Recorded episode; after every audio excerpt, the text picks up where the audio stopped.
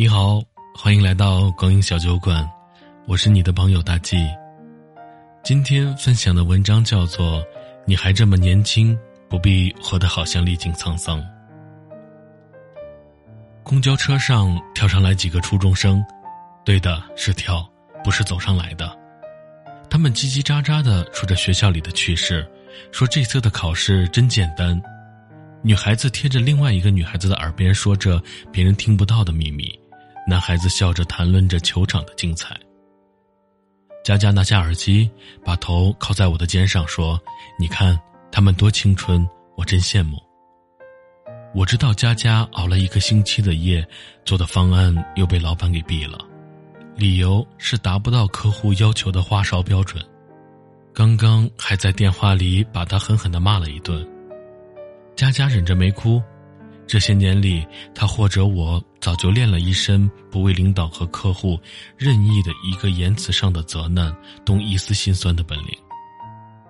他用眼神拒绝了我要安慰他的冲动，默默的拿出耳机戴上，打开永远只有十首歌的播放器，呆呆的望着车窗外闪过的风景，眼里是疲惫和落寞。他最后一条朋友圈停留在毕业工作的一年之后。我戴上耳机，打开手机，好像全世界都与我没有了关系，却又好像我跟全世界都有了关系。越来越忙，越来越疏于表达，喜欢的拼了命也要去得到，这必然都是要付出代价的。比如没完没了的加班，比如发疯似的学习。比如违心的去迎合老板与客户的需求，再比如天大的委屈也不再去想把它说出来或者写下来。歌曲是唯一最舒心的伴侣。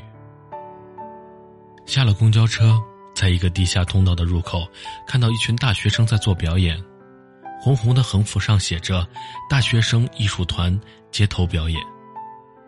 戴着鸭舌帽的男孩正在唱《南山南》。声音很青涩，有时候不记得歌词，还要低下头看看手机。在抬起头的时候，脸上就有了羞赧的色彩。我们停下来，静静的听他断断续续的把一首歌唱完，然后我拉着佳佳走。他迷糊的问我干嘛，我没好气的回答他说买菜。佳佳叹了口气，随我走。在超市里看到一柜一柜的肉类。他们还在青春洋溢，我们却已经柴米油盐。可是我那样肆意挥洒青春的日子，也才过去了三年，我也才二十四岁而已，怎么好像历尽了沧桑？是啊，佳佳，你才二十四岁，我们才都二十四岁。工作里那些不顺心，那些烦恼，像蜘蛛网攀腾了我们当下的生活。想逃，却被死死的粘住了脚。有时候，我们会想去远方躲避一下生活的喧嚣，但是金钱、时间成了不能同时成全的枷锁。好不容易去成了，又发现所谓的远方已经过于商业化，想象的净土在城市里正慢慢变脏，不复原来的清丽脱俗。生活好像很糟。房租又涨了，厕所被堵了，欠费停水停电了，厨房里蟑螂出没，楼道里又被对面丢满了好久不扔的垃圾。一场雨落下，楼下的积水淹坏了我们心爱的鞋子。总有人旁敲侧击的问我们工资多少，工作几年给家里贡献了多少，有没有可以结婚的对象，什么时候买房。可是你看，我们也才二十四岁，我们的父母都还健在，还没有经历重要亲人辞世的悲痛。我们可以每一个星期给他们打几通电话，父母催婚就让他们催去吧，也不会真的逼着我们跟一个不爱的人结婚过一辈子。父母或者旁人的唠叨都不可避免，我们可以假装听得很认真，转身就把它忘掉。虽然这很难，爱情是奢侈品，却也并不是必需品。